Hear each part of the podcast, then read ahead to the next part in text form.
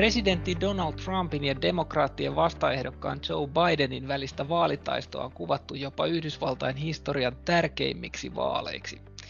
Vaalipäivän lähestyessä kertoimet ovat vahvasti entisen varapresidentti Bidenin puolella, mutta peli ei ole vielä selvä. Miltä Yhdysvallat näyttäisi Trumpin toisella kaudella? Entä toisiko presidentti Biden Amerikan takaisin kansainvälisen yhteistyön keskiöön? Onko paluu Trumpia edeltävään aikaan edes mahdollista? Huomisen talous podcastin erikoisjaksossa puidaan tänään Jenkkien kiristyvää vaalikamppailua. Minä olen kuntarahoituksen pääekonomisti Timo Vesala ja vieraanani lankojen päässä on kauppalehden Yhdysvaltain kirjeenvaihtaja Emil Elo. Suoraan rapakon takaa. Tervetuloa mukaan Emil. Kiitos, kiitos. No niin, vaalipäivän on alle viikko aikaa ja ennätyksellinen määrä amerikkalaisia on äänestänyt jo ennakkoon. Tuossa viimeksi kun katsoin, niin yli 64 miljoonaa ennakkoääntä on annettu. Vaikuttaa siltä, että siellä on vaalien ympärillä poikkeuksellista pöhinää. Onko näin? No onhan toi nyt aika, aika hurja ennakkoäänimäärä, mitä on toistaiseksi urni tungettu. Me käytiin tuossa viikonloppuna New Yorkissa kun lauantai alkoi ennakkoäänestys ja tai itse asiassa asutaan New Yorkissa, mutta käytiin tuossa kulmilla katsomassa, kun alkoi ennakkoäänestys ja siis jonot kiersi monta kertaa korttelin ympäri ja sitten me tavattiin siellä sellainen 97-vuotias Marjorie-niminen nainen, joka kertoi, että hän on ollut FDRn ja JFKn vaalikampanjoissa niin katsojana ja tällaista ei ole kuulemma aikaisemmin koskaan ennen nähty. Että onhan tämä aikamoinen pöhinä, mikä täällä on tällä hetkellä päällä. Joo, hurja kuulosta. Onko tämä niin kuin sun mielestä merkki niin kuin, ö, yleisesti äänestysaktiivisuuden noususta vai johtuuko tämä nyt vaan tästä koronatilanteesta, että ihmiset äänestää ennakkoon? Et, no siinä... Voidaanko me tästä tehdä johtopäätöksiä, että, että kokonaisäänestysaktiivisuus myöskin tulee nousee? Öö, no, sitä ei ehkä vielä viikkoa uskalla tehdä. et, et, et, et, olisi, olisi turha tehdä ehkä viik- viikkoa ennen vaaleja jo johtopäätöksiä äänestysprosentista, koska sen kuitenkin ihan kohta voi nähdä, mikä se oli, mutta tämä on varmaan aika monen asian summa. Se polarisaatio on täällä tosi näkyvää ja vahvaa, mutta kyllä sitten tietenkin että äänestämisen helppous niin myös tuo ihmisiä sitten enemmän urnille. Et esimerkiksi New Yorkissa ei ole aikaisemmin ollut edes ennakkoäänestyspäivää, tämmöistä in-person ennakkoäänestystä, ja se on sitten, ihmiset on innostuneita, mutta kyllä siinä on iso osa kanssa Donald Trumpia, että hän on niin polarisoiva hahmo, ja hän nyt on neljä vuotta odotettu, että voidaan äänestää hänen jatkostaan, ja nyt se ilmeisesti sitten ainakin vastapuoli on aktivoitunut sen suhteen. Niin, niin meinaatko, että se on ollut jonkunlainen tuommoinen niin kuin herätys ne viime vaalit, että et voi käydä tämmöisiä tavallaan niin kuin lainausmerkeissä onnettomuuksia, että kuka tahansa voi tulla USA presidentiksi, että jos, jos ei huolehdi siitä, että se oma ääni ää, oikeus tulee, tulee käytettyä. Että toi logiikkahan nyt sitten ilmeisesti puoltaisi aika paljon Bidenin mahdollisuuksia, että jos tuo äänestysaktiivisuus on oikeasti nousussa vai tulkitsenko oikein?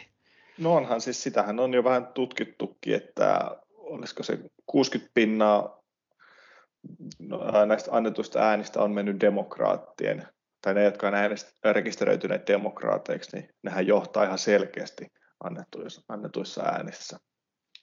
Et, et sikäli tämä nyt toistaiseksi menee just niin kuin on ennakoitukin. Joo. Joo, toi oli mulle itse asiassa vähän uutta, kun sä mainitsit, että, että äänestämisen helppoutta on parannettu. Et kun aika paljonhan on mediassa keskusteltu tästä, tästä niin kuin, kitkan aiheuttamisesta, mm-hmm. niin kuin äänesteli varsinkin niissä niin kuin republikaanijohtoisissa osavaltioissa. Tämä ilmeisesti vaihtelee aika paljon nämä käytännöt niin kuin osavaltioita, mutta voisi, onko se niin yleisesti kuitenkin se tendenssi, että pyritään tota noin, niin lisää sitä äänestämisen helppoutta? Uh, no täällähän on 50 erilaista tapaa tai järjestelmää. Nämähän on jokaisessa osavaltiossa ihan omanlaisensa. Ja totuus on, että republikaanien osavaltiossa yleensä on vähän vaikeampi äänestää. On vähemmän äänestyslippuboxeja, mihin voi palauttaa sen postiäänensä, jos ei usko posti, postin tai tähän Yhdysvaltain postijärjestelmään ja sitten on niin kuin äänestyskoneita saattaa olla tosi vähän tietyillä äänestyspaikoilla. Georgiassa voi olla 16 000 ihmisen district, niin siellä voi olla vaikka yksi baari, voi olla äänestyspaikka. Et, et, et onhan niitä kaiken näköisiä keinoja, mutta musta tuntuu, että ihmiset on nyt havahtunut tähän postiäänestykseen. Ja se on niin kuin, sitä on vaikea vaikeuttaa, sitä postiäänestystä. Joo, ja se ilmeisesti tuo myöskin semmoisen arvaamattoman komponentin just näihin vaaleihin. Se postiäänestäminen niin paljon lisääntynyt. Se, no sitähän ainakin presidentti haluaa ylläpitää sellaista narratiivia, että se on jotenkin arvaamatonta ja siis sitä ei tiedä, toimiiko se vai ei, mutta mä itse niin. just eilen haastattelin Harri Hurstin, joka on Yhdysvaltain vaaliasiantuntija ja tietoturva-asiantuntija, niin hän sanoi, että hän tähän muistutti, että nämä on sisällissodasta saakka äänestänyt postitse. Ja monissa osavaltioissa on pelkästään postiäänestyskäytäntö. Mitä on mitenkään, mitään rakettitiedettä, kyllä tämä tiedetään, miten tämä tehdään ja se toimii. Joo.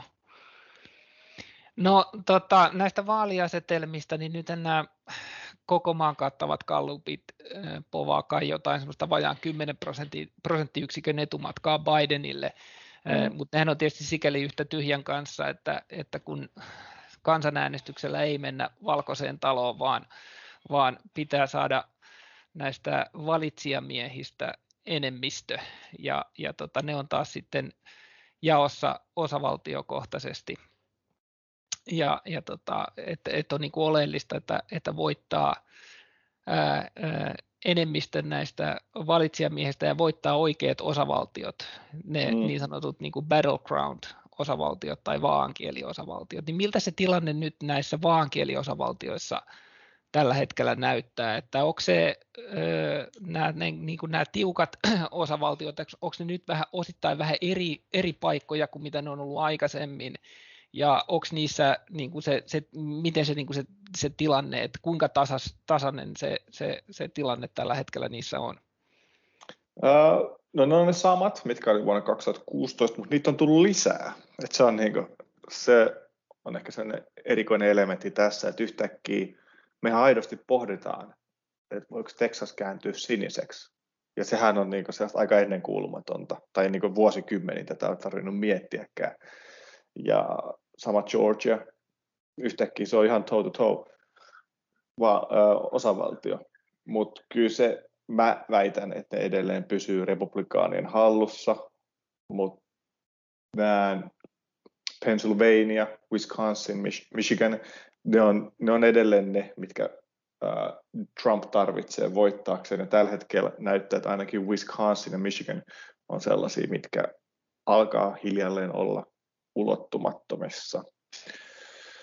Ja Pennsylvaniastahan tuli itse asiassa just, on tullut nämä uusimmat pollit, jotka sanoivat, että Bidenin marginaali kasvaa. Että se on siellä 5-7, että oliko Hillary taisi olla neljässä, ää, alle 4 prosenttia oli Hillary johto ja hän sitten tunnetusti häviämään Pennsylvanian, mutta on, on aika vaikea nähdä, että Trump sieltä pystyisi kaapimaan sen voiton. Mm. Näissä, näissä vaankieliosavaltioissa, mutta se on ihan mahdollista tietenkin. Joo, paljon verrataan just siihen 2016 kokemukseen, että kuinka Trumpi tuli aika kovaltakin takamatkalta tai näennäisesti tuli takamatkalta ja meni sitten mm. kuitenkin loppumetreillä ohi, mutta mä jotenkin itse ajattelisin, että varmaan nämä tota, kalluppeja laativat äh, tahotkin on, on, on kehittänyt sitä omaa systeemiänsä ja, ja tota, varmaan mm. niilläkin on niin kuin kovat paineet nyt niin kuin haistaa tämä vaalitulos paremmin kuin, kuin silloin viimeksi. Niin, Ää, niin miten, onko, onko sitä keskusteltu siellä kuinka? No, ei sitä nyt ole hirveästi muisteltu sitä neljä vuotta, ei nämä kalluppien laatijat ole sitä muistellut hirveästi neljä, sitä neljän vuoden takasta, ja media vielä vähemmän. Musta, mä oon jotenkin ajatellut, että se oli ehkä enemmän median niin kuin, vika. Se neljä vuotta sitten tapahtunut ää, tarina, missä Hillary on täysin voittamaton ja Trump on pelkkä vitsi. Media ehkä ajatellut, että Trumpi voi voittaa, mutta sitten jos lähdetään katsomaan niitä kallupeita kesästä saakka, niin Trumpihan ihan selkeästi johti ja voitti joitain vaankieliosavaltioita jo kesällä.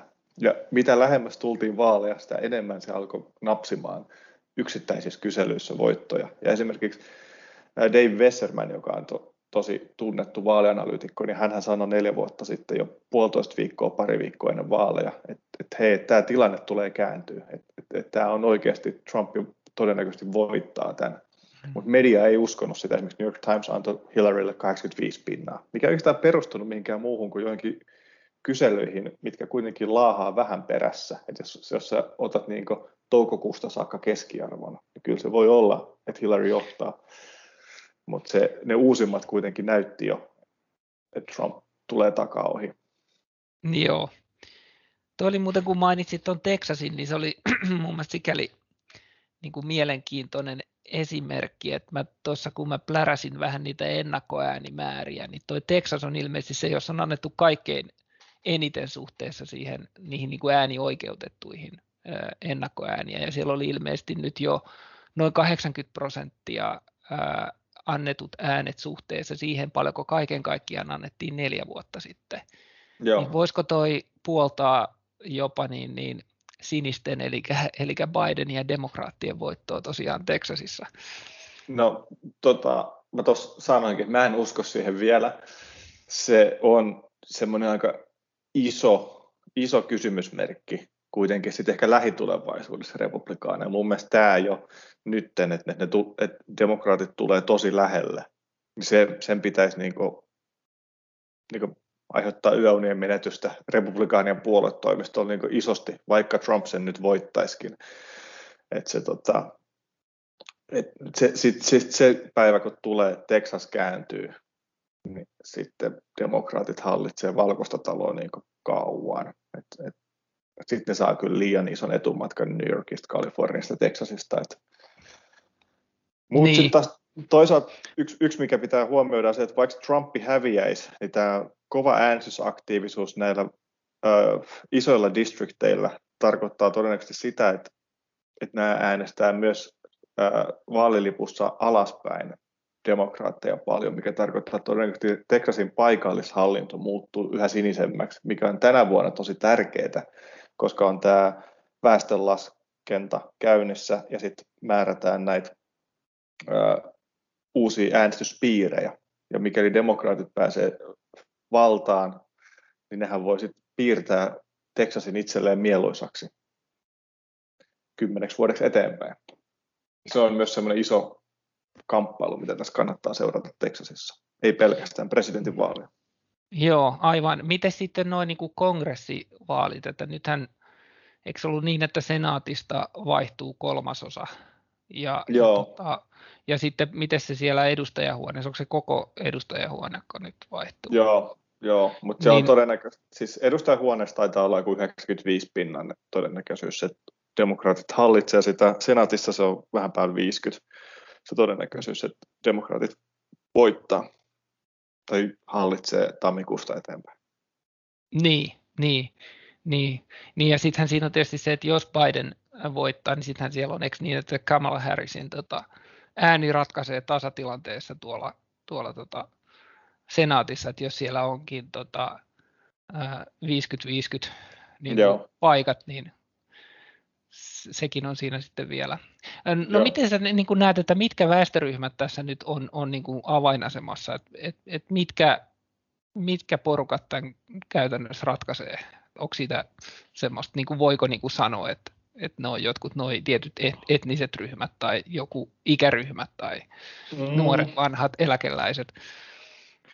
Öö, no jos presidentinvaaleja miettii, niin kyllä se on esikaupunkien naiset mutta esikaupunkien naiset mielletään hirveän usein, varsinkin republikaanien puolella, niin kuin, ne on valkoisia naisia, mutta siinä niin kuin, ei ymmärretä sitä, että esikaupungit ei ole enää sitä, mitä ne oli 50-60-luvulla. Et siellähän on siis kaiken näköistä etnisyyttä ja väestöryhmää esikaupungeissa. Missä mielessä ne ratkaisee? Onko se, että ne on vaihtanut mielipidettänsä vai että Kyllä. ne vai että ne nyt ylipäänsä aktivoituu äänestää? No, nehän oli tosi pitkälti Trumpin takana, tai ne oli semmoinen, niin kuin, että, että riittävä määrä esikaupungin naisia ää, siirtyi Trumpin taakse silloin 2016, mikä ratkaisi sitten tässä keskilännessä sen pelin. Trumphan voitti hyvin niukasti, siis puhuttiin ihan niin kuin Hillary voitti Manhattanilla Brooklynissa pelkästään enemmän kuin Trump oikeastaan missään, muussa, missään osavaltiossa Hillaryn. Eli että se oli tosi niukka se Trumpin voitto, ja se tuli pitkälti näistä esikaupunkien naisista, jotka nyt kuitenkin kyselyiden mukaan olisi tosi kyllästyneitä Trumpiin. Sehän ei ole mitenkään se talouspolitiikka tai joku ulkopolitiikka, vaan siis se on vähän se, miltä ihminen näyttää, miltä se vaikuttaa. Trump on niille vähän semmoinen öykkäri. Ei ne, ei ne niinku dikkaa siitä hahmona. Niin. Joo, no mikä tällä koronaviruksen toisella aallolla, onko sillä niin kuin merkitystä vai onko ihmiset jo niin kuin turtunut siihen, siihen tota koronakaaukseen? nythän siellä on nämä tartuntamäärät ollut nousussa nimenomaan keskilännessä ja, ja niissä pohjoisissa osavaltioissa, joihin nämä, nämä aika pitkälti niin kuin sijoittuu nämä, nämä vaankieli. Mm valtiot, että onko se nyt tässä se niin kuin viimeinen naula Trumpin arkkuun? No sehän on se, monet Biden, tai siis Bidenin äänestäjistä valtaosa pitää koronavirusta tärkeimpänä poliittisena aiheena tällä hetkellä. Ja sitten taas se on Trumpin ja Bidenin suurin ero tulee just tästä, että kumpaan ihmiset luottaa tässä koronaviruksessa tai tämän tilanteen hoidossa. Että se on se heidän suurin ero, eroavaisuutensa ehdokkaina äänestäjän mielestä. Ja kyllä se, se saattaa olla semmoinen viimeisiä ää, laukaisijoita, sit, miksi, miksi keskilänsi, joka nyt painii aika kovan koronavirustilanteen kourissa, niin miksi se sitten voisi kääntyä takaisin sinisillä.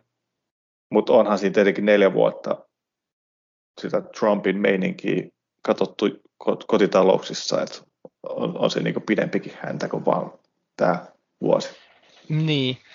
No tekee mieli kysyä vielä noista konservatiivikristityistä niin kuin tämmöisenä omana ryhmänänsä, että nyt eilen vahvistettiin Amy Coney Barrettin mm. nimitys korkeimman oikeuden tuomariksi. Ja tuossa silloin, kun tämä Kingsburg kuoli, niin mä kysyin Twitterissä sun kollegoilta Mika Hentuselta ja tuolta Anna-Sofia Berneriltä, että, että miten tämä vaikuttaa vaaleihin, että, että energisoiko se Trumpin kannattajia näitä konservatiivikristittyjä vai käykö siinä pikemminkin niin päin, että nyt kun konservatiivit saa sen 6-3 tota, johdon siellä, siellä tota, korkeimmassa oikeudessa, että lähteekö siinä tavallaan niin kuin ainoa motivaatio aika isolle osalle että näitä konservatiivikristittyjen ää, tai niihin kuuluvia ihmisiä itse asiassa äänestää Trumpia. Trumpi saattaa olla monelle niin kuin vastenmielinen hahmo muuten, mm. mutta kun sitten hänen kauttansa saadaan se konservatiivi tuomari sinne, niin se on ollut se motiivi, motiivi äänestää, mutta nyt kun siellä on niin iso se, se johto tämän viimeisen mm. nimityksen jälkeen, niin kannattaako sitten enää niin kuin äänestää. Silloin nämä sun kollegat kyllä vastasivat, että et, et, et mieluummin ehkä ajattelee, että se energisoi Trumpin kannattajia, mutta miten mm. sä ajattelet tätä? No mun mielestä se, sehän liittyy siihen isompaan kuvaan, missä Trump on kyllä, hän on toteuttanut niitä lupauksia, mitä hän antoi silloin 2016. Hän tekee konservatiivikristityille suotuisaa politiikkaa. Ja yleensä, mikäli sä oot tyytyväinen siihen ihmiseen, ketä sä oot äänestänyt, niin sit sä äänestät sitä uudestaan. Eikö se näin mm. yleensä mene? Kyllä. Et, et, et, et, et, kyllä mä uskon, että se vaan energisoi sit hänen tätä, tätä ryhmää. Mm, joo. No okei, okay. mennään sitten vielä tähän tota, lokakuun yllätyksiin, että kun yleensä näissä presidentinvaalien alla on, on, on tullut aina joku kani vedetty hatusta pari viikkoa ennen vaaleja. Mm. Viimeksi oli, oli tämä tota James Combin ilmoitus, että FBI käynnistää uudelleen tutkinnasta Hillary Clintonin sähköposteista. Ja, ja nyt, nyt tota, ei oikeastaan ole tullut tämmöistä lokakuun yllätystä. Viekö tässä on aikaa niin kuin johonkin manööveriin vai onko ennakkoääniä annettu jo niin paljon, että mitään ei ole enää tehtävissä?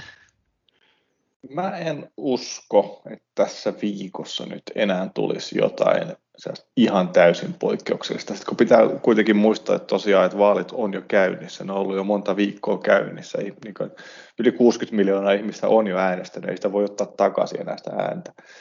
Ainoa, mitä mä mietin, mikä voisi olla sellainen niin outside the box, voisi olla se, että nythän uh, Justin, uh, toi Kavanaugh, vähän korkeimman oikeuden tuomari, siis vähän flirttaili ajatuksella, että mitäs jos ei laskettaisikaan kaikkia ääniä, jotka tulee äänestyspäivän jälkeen.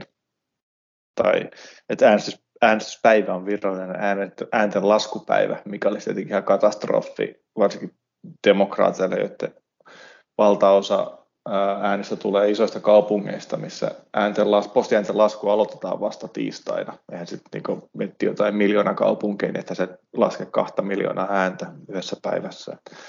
Tämä voisi olla ehkä joku sellainen iso yllätys, mikä heittäisi vielä vaalituloksen ihan päälailleen. Siis voiko korkein oikeus tämmöisen niin kuin linjata, kun...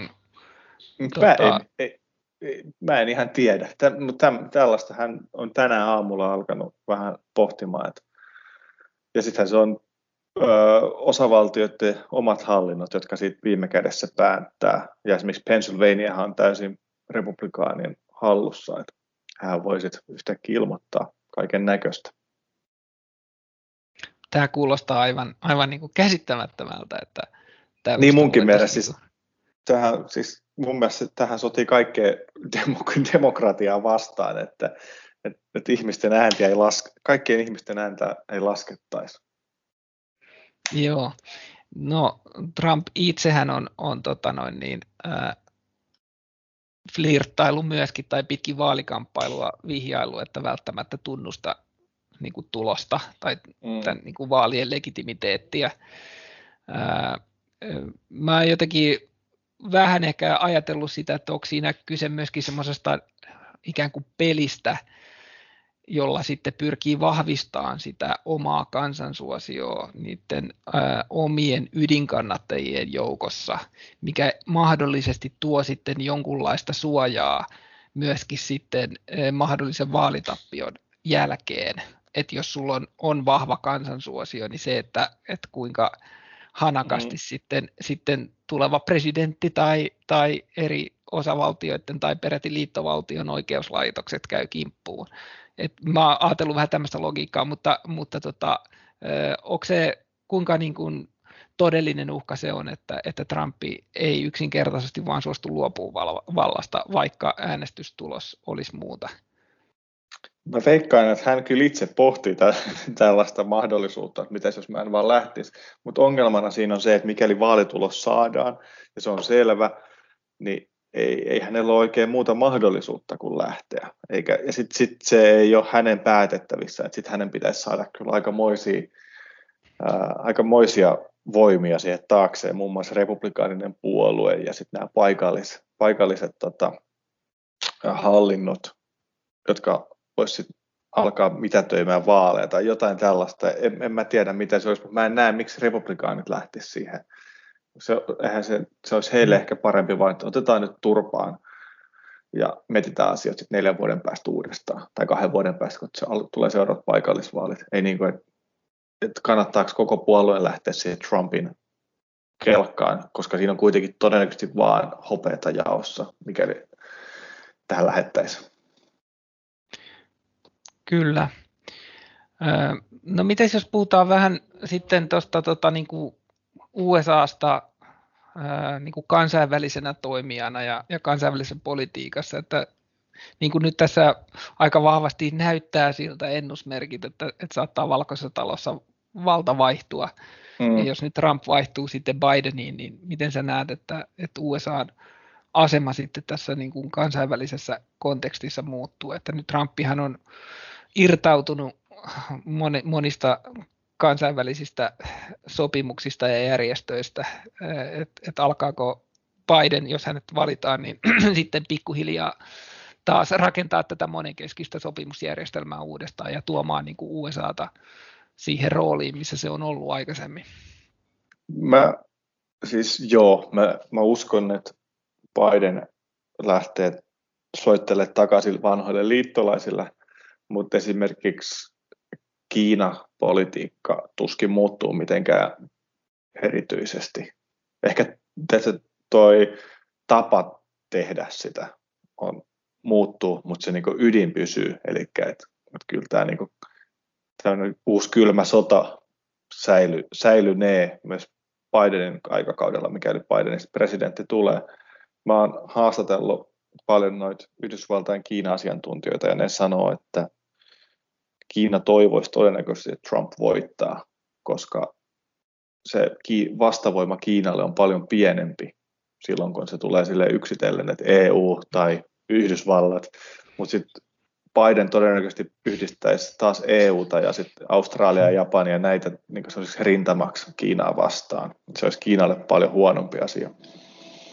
Mutta sitten taas, toi, mä veikkaan myöskin, että se protektionismi aalto, mikä nyt on valloillaan Yhdysvallassa, niin kyllä se jossain määrin edelleen pysyy. Vähän enemmän tekee Meksikon ja Brasilian ja Kanadan kanssa kuin Euroopan.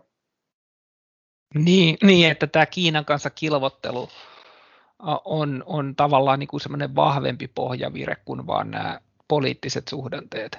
Että joo, ne, joo. Niin kuin tulee jatkuu. Joo.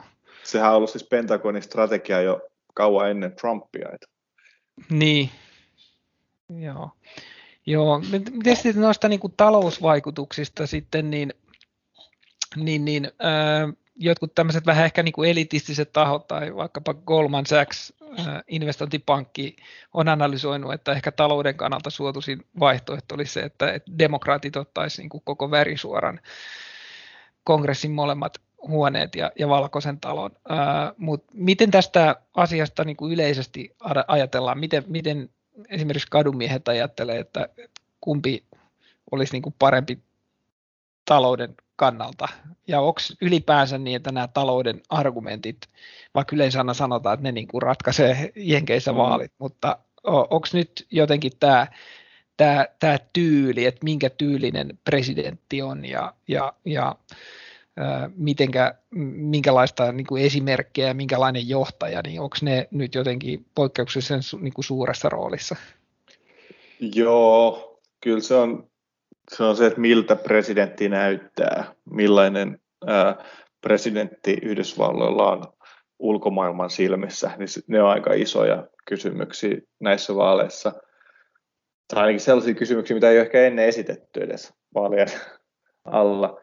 Mutta sitten tota, onhan talous, varsinkin koronavirus, tämän koronakriisin keskellä on talous iso kysymys täällä. Et, ää, et miten nopeasti saadaan se elvytyspaketti, minkä kokoinen se on, mitä se tarkoittaa pienyrityksille, mitä vuokra, ää, vuokralaisille.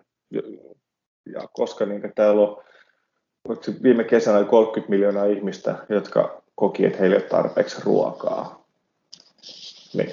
Miten seuraava hallinto lähtee ratkaisemaan näitä oikeasti isoja asioita, eikä vaan se, mitä presidentit viittaa. Niin, ja nyt kun tämä koronaepidemia ottaa tätä uutta aaltoa, niin on käynyt ilmeiseksi, että, että se uusi elvytyspaketti tarvitaan, mutta nyt sitten kun senaatti meni istuntotauolle, niin nythän oh. ei ennen vaaleja sitten mitään sopimusta tule. Ää, niin kenen, kenenkä piikkiin se nyt niin kuin menee sitten, että ei, ei saatu sovittua siitä elvytyksestä ennen vaaleja. Että onko se nyt Trumpin piikkiin vai, vai nähdäänkö se, vai onko sekin niin sellainen polarisoitunut kysymys, että ydinkannattajat niin kuin syyttää toista puolta? Sehän on ihan kenet kysyy jo, että kenen piikki se menee. Demokraatit sanoo, että republikaanit ei, ei pystynyt sopimaan ja republikaanit sanoo, että sitten Pelosi istuu sen päällä. Tosiasia kuitenkin on, että republikaanit puolueessahan tosi monet, nehän ei, nehän ei itsekään tiedä, republikaanin puolue senaatissa ei itsekään ole täysin varma, mitä ne haluaa, ja monet republikaanin senaattorit on ilmoittanut, että mitään tämmöistä pakettia ei välttämättä niin pitäisi edes antaa. Et mikäli mun pitäisi jollekin tästä tuomio antaa, niin mun mielestä mikäli puolue hallitsee valkoista taloa ja senaattia, eikä saa elvytyspakettia koronakriisin keskellä, niin kyllä se, sit, kyllä se aika saakelin huono neuvottelija ainakin olet. Niin, joo.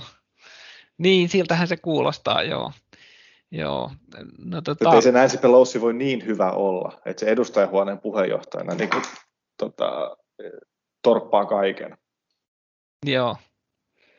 No niin, niin, niin, niin voisi kyllä ajatella. Tota, miten sä ajattelisit sit semmoista, sanotaan nyt niin kuin markkinoiden ja ehkä niin kuin tämän kansainvälisen yhte, yhteisön kannalta sellaista kauhuskenaarioa, että jos ei nyt oteta lukuun sitä, että, että tulee tämmöinen niin kuin ratkaisematon vaali, presidentinvaali, että, mm. että tota, ei, ei, ei saada, saada selville, että kenestä tulee presidentti, mutta mikä semmoinen niin kuin jako, tämä vallan jako olisi sitten semmoinen niin haitallinen, että, että tota, on, onko se niin kuin mä itse ajatellut sitä, että jos, jos tota, ää, kongressi menee kokonaisuudessaan demokraateille, mutta jollain ihmeen kaupalla Trumpi kuitenkin vääntää voiton, niin eikö se ainakin olisi asetelmana semmoinen aika arvaamaton, että, että jos ei ole kotimaassa mitään valtaa, niin sitten se varmaan se riehunta keskittyy, keskittyy ulkopolitiikkaan ja kansainvälisille areenoille. Että se olisi ehkä semmoinen, miten täällä Euroopassa vähän, vähän niin kuin sehän, voisi tulla kylmää kyytiä. Kyllä, sehän, sehän on varmaan se, mitä kaikki pelkää eniten niin kuin markkinoilla. Esimerkiksi osakemarkkinoillahan se on niin kuin, ykköskauhukuva on paikallisten analyytikoiden mukaan siis ykköskauhukuva on se, että ei saada mitään ratkaisua, on niin pitkää aikaa. Ja sitten kakkonen on se, että demokraatit valtaa senaatin ja Trump pitää valkoisen talon. Milloin koko homma on ihan solmussa, mutta silti pysyy se äh, Twitter factor siinä, niin. siinä tota, noin, pelissä, että yhtäkkiä haastetaankin, nostetaankin tulleja tai haastetaan Kiinaa tai jotain niin sellaista täysin epädiplomaattista. Joo. Strate- noudatetaan, tai siis noudatetaan täysin epädiplomaattista strategiaa. Kyllä. Joo, no tähän ehkä loppuu jatko, äh, niin kuin viimeisenä kysymyksenä vielä sun arvio siitä, että, että miten näissä vaaleissa käy, että miten sä arvelet, että, että miten menee presidentinvaalit ja miten menee kongressivaalit? Mä uskon, että tota, se tulee olemaan paljon paljon tiukempi kuin esimerkiksi, mä en tiedä, säkin varmaan nähnyt sen ekonomistin arvion, että onko 4 prosenttia Trumpille enää todennäköisyys voittaa. Mä uskon, että se tulee olemaan oikeasti paljon tiukempi, mutta kyllä Biden todennäköisesti voittaa, mikäli vaan kaikki äänet lasketaan. Mutta mä veikkaan, että hän ottaa vähän tiukemman voiton kuin ennakoissa on arvioitu. Ja kongressin mä veikkaan, että se siirtyy demokraateille. Eli mä veikkaan sinistä aaltoa, mutta sehän voi mennä ihan miten vaan. Mun veikkaukseni on ihan yhtä hyvä kuin kenen tahansa muukin. Mm.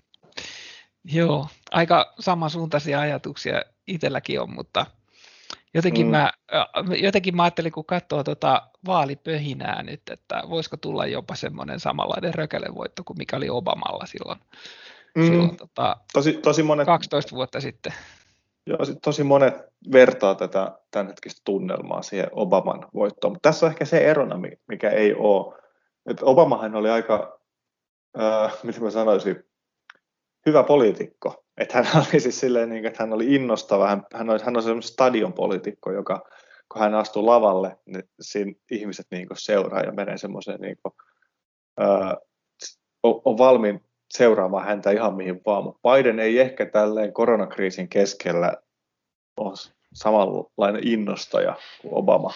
Et se, että hän jostain niin kuin, hän jotain tämmöisiä Zoom-virtuaali vaalitilaisuuksia pitää, niin ei se nyt ihan samalla tavalla aiheuta hulluutta kuin 2008 Obama ympärillä. No toi on kyllä varmasti, varmasti totta. Ja tota, tässä Biden ja monet äänestää nimenomaan siksi, että, että hän on joku muu henkilö kuin Donald Trump. Ja, ja no, silloin niin niin. äänet menee enemmän niin kuin Trumpia vastaan.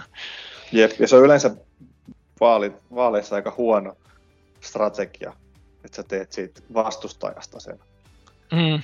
kohteen. Kyllä.